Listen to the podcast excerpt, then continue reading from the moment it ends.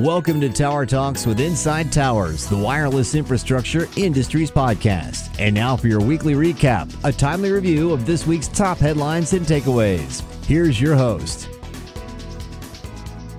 Welcome to Inside Towers Week in Review. I'm Leslie Stimson, Inside Towers Washington Bureau Chief. With me are John Celentano, our business editor, Sharp Smith, our technology editor, and Jim Fryer, our managing editor.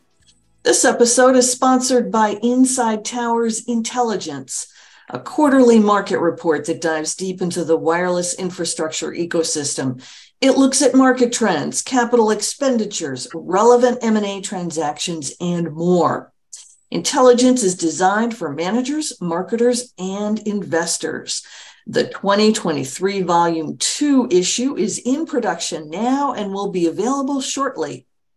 An annual subscription includes an exclusive briefing and online support. For more information or to subscribe, visit insidetowers.com slash intelligence. So, Mr. John, you're going to tell us about IHS Towers, right? Yes, Leslie. Uh, uh, IHS Towers, which is an operating, uh, the operating company of London-based IHS Holding Limited, uh, reported its uh, first quarter 2023 results, and um, you know, a very positive outcome. All its financial metrics, revenues, adjusted EBITDA, free cash flow, capital expenditures were all up uh, at double-digit rates uh, compared to the year, uh, the same quarter a year ago. Uh, the company ended with um, 39, a little over 39,000 total towers across its Uh, uh, operations in 11 countries on three continents. Uh, Nigeria is its uh, largest market with um, over 16,000 towers, or about 43% of the total. And then Sub-Sahara, Sub-Saharan Africa, in which the company operates in um, five markets, accounted for another uh, 14,000 towers. So Africa makes up about 78% of its portfolio.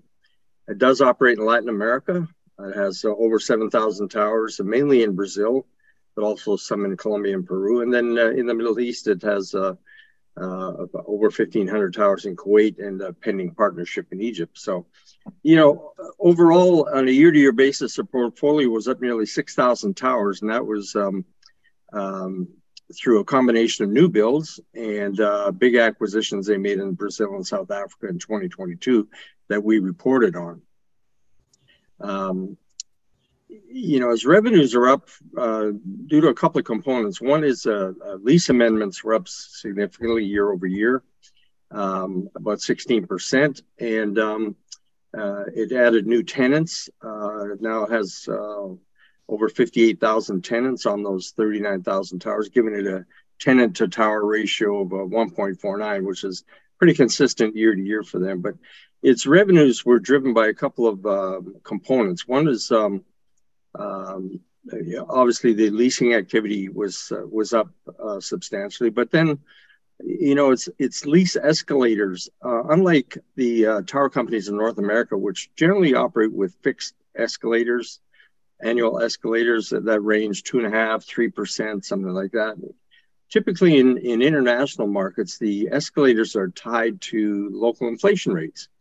And with that metric being up, uh, then the tower company is able to pass along those additional costs to the tenant and and benefit from it, um, so that um, you know high inflation rates and and uh, favorable currency exchanges contributed to its uh, its revenues. As well, uh, tower companies operating in international markets are able to pass through certain expenses. And in this case, um, uh, IHS passes through its energy costs related to diesel fuel for backup generators to the tenants. So that again contributed to its revenue growth. Uh, it upped its guidance for, um, uh, its capex guidance for full year um, uh, 23.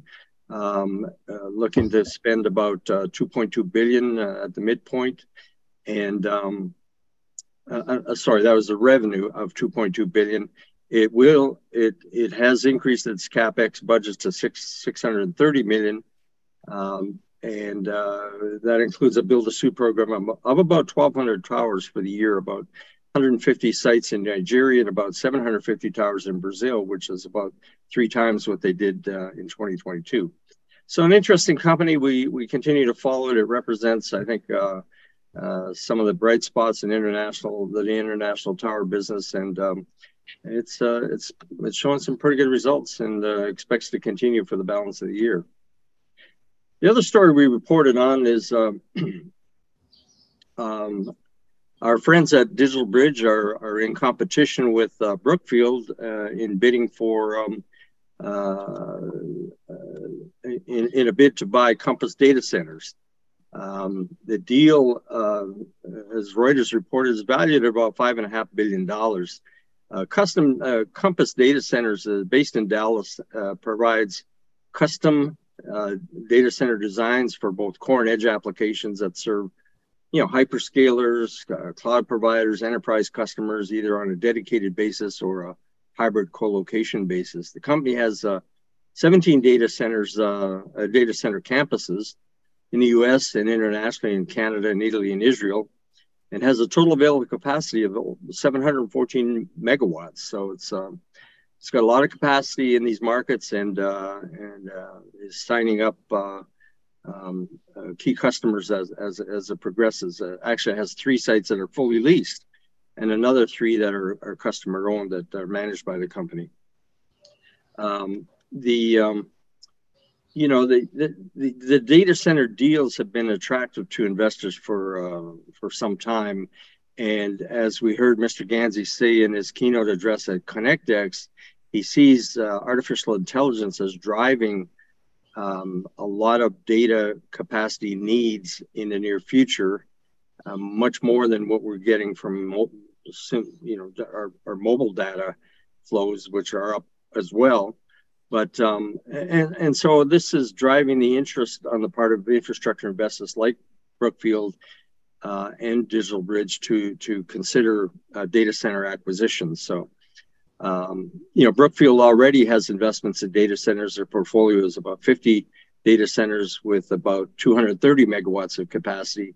Uh, they recently, back in April, actually, they they made an acquisition in Germany or in Europe uh, called of uh, the, the Data4 Group, and um, that has uh, operations in France, Italy, uh, Spain, Poland, and Germany. Um, with about 100 megawatts of capacity in place and another plan to add uh, 400 um, more um, megawatts. So, um, uh, you know, and Digital Bridge itself has uh, indicated it's willing to sell off a part of its stake in uh, Vantage stabilized data centers, ostensibly to raise money uh, to make more investments. So, um, uh, we're keeping an eye on this deal. It's not expected to close at least for another month certainly by the mid mid mid year sometime. Um, but I, I, think it just is telling in that uh, the interest that the infrastructure investors have in in the data center space, and uh, and uh, we'll continue to watch this one too. John, so Sharp, is, you had a question. John, is this the first time that you can remember where uh, it's? Uh, would you call this a bidding war that that uh, that vertical uh, digital bridge has really gotten into a, situation where they're they're uh, publicly competing with someone. It seems to me like I don't think I've heard that much about that. Uh, is this sort of an aberration for them? No, I don't think so. I mean, we if you go back last year, when they uh, they bid for GD GD towers from Deutsche Telekom. They were in competition with KKR and uh, a couple other investor groups. So it's it's not unusual. Um, you know, a lot of these deals are tend to be below the radar because they, either they're they're um, the companies they're going after are privately held or there's some you know we don't normally hear about it until after it's done. But something like this where there there are two big public investor groups uh, bidding for um, uh, an operator you know pretty sizable operator in terms of the numbers of sites it has. Um, I guess it got out and it's being covered, but um, no, it, it's not that unusual. I think sharp that um, we we see um, you know, if there's a deal on the table, you're gonna you're gonna see the uh, the name investor groups uh, kind of circling the wagons here and and um, and offering bids. But um, so yeah, good question.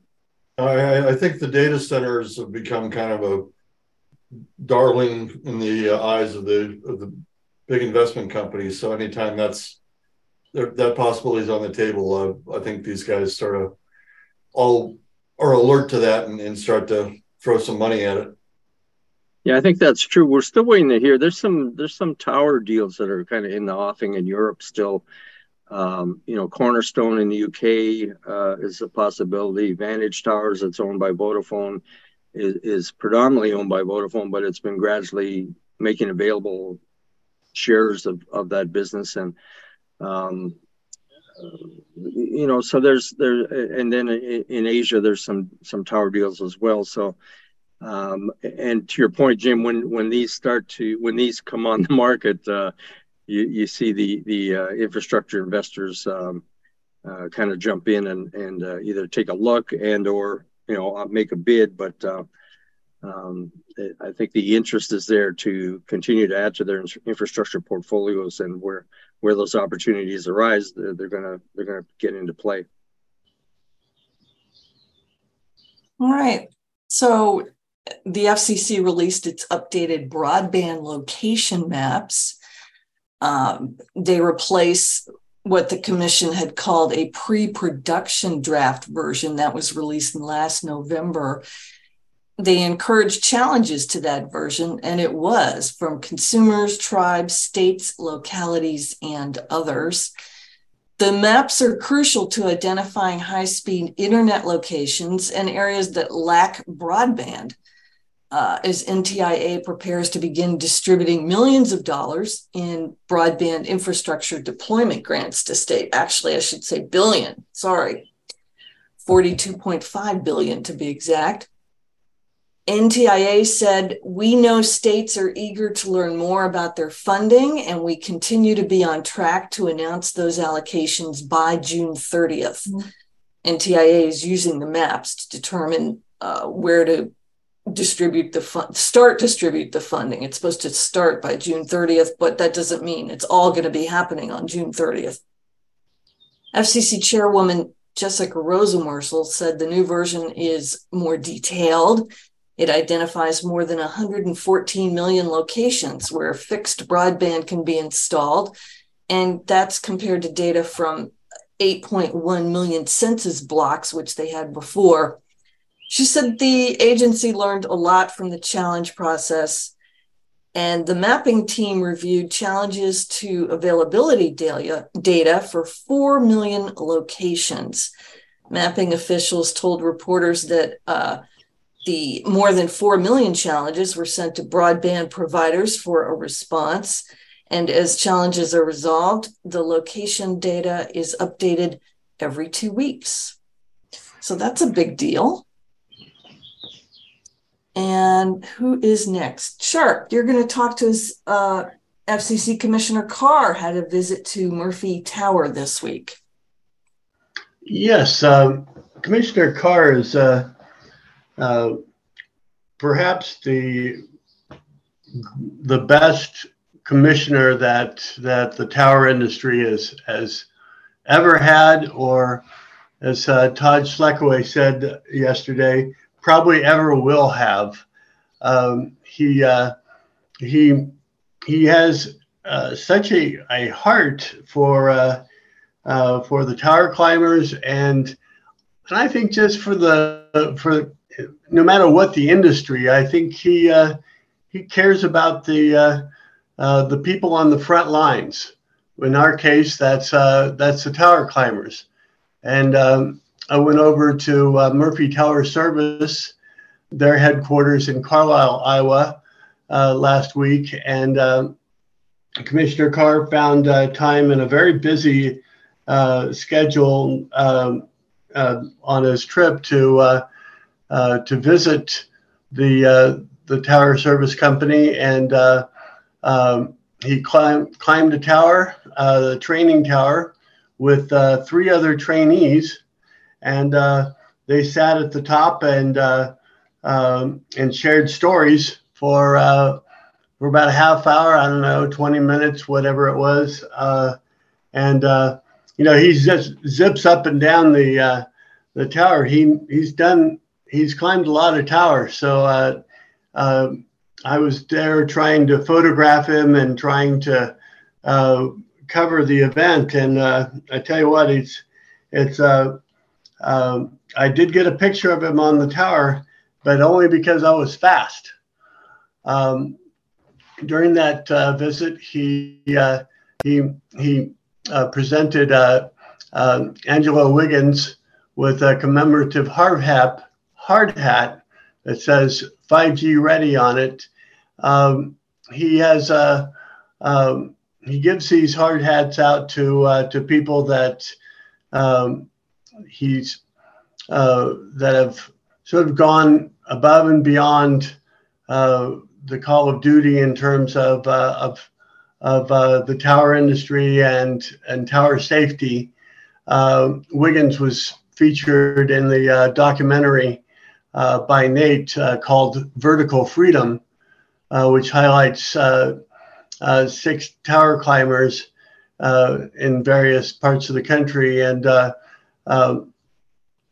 Wiggins moved to uh, to Iowa from uh, from Chicago, and within five years was uh, is became uh, uh, in charge of the the the trainee the tower climber training trainee program. So so yeah, he's a he's a real go getter, and um, if you look at if you look at what what um, what Carr did in a very short period of time, he uh, uh, on this trip he went to uh, he visited a 988 call center. He uh, that one was in uh, in South Dakota. He um, also visited a, uh, a broadband build out.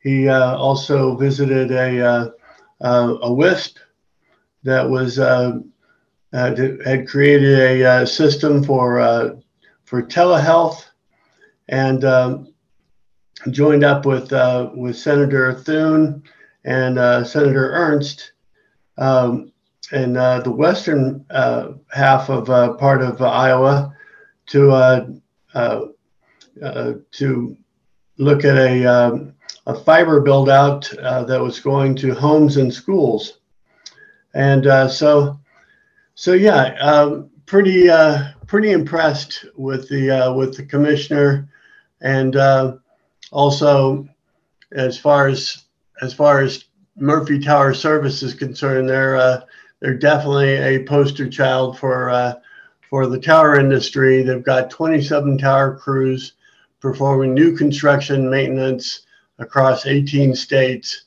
uh, and they they do all all their training uh, in house, and uh, so so yeah, I'd say a a red letter day for the tower industry. Yeah, he he does like to climb. Um, he told me he does keep his climbing uh, boots in his car always in case there's an opportunity to climb. And I remember when he had a rivalry going with Ajit Pai, but you know, and Pai told me, yeah, see if he's climbing in these and he's pointing to his suit loafers, you know. Carr has the right shoes. so, Jim, uh, you're talking about uh, broadband grants in Missouri, I think.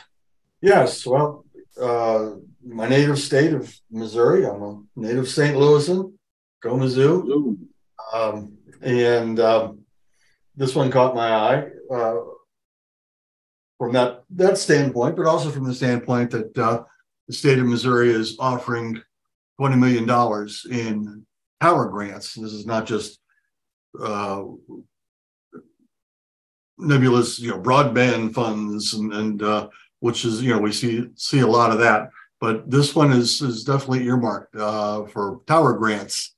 So that that uh, definitely uh, caught my interest, and we certainly at Inside Towers like providing our readers with news they can use. Uh, and um, this uh, this is certainly no exception.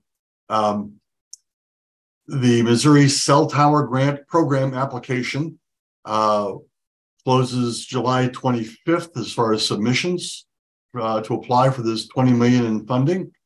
Uh, monies have been made available through the Department of the Treasury, uh, uh, the from a, a, a uh, ARPA offshoot. Um, the, the official name is the U.S. Department of the Treasury Coronavirus State Fiscal Recovery Fund. So it's it's coming out of that tap.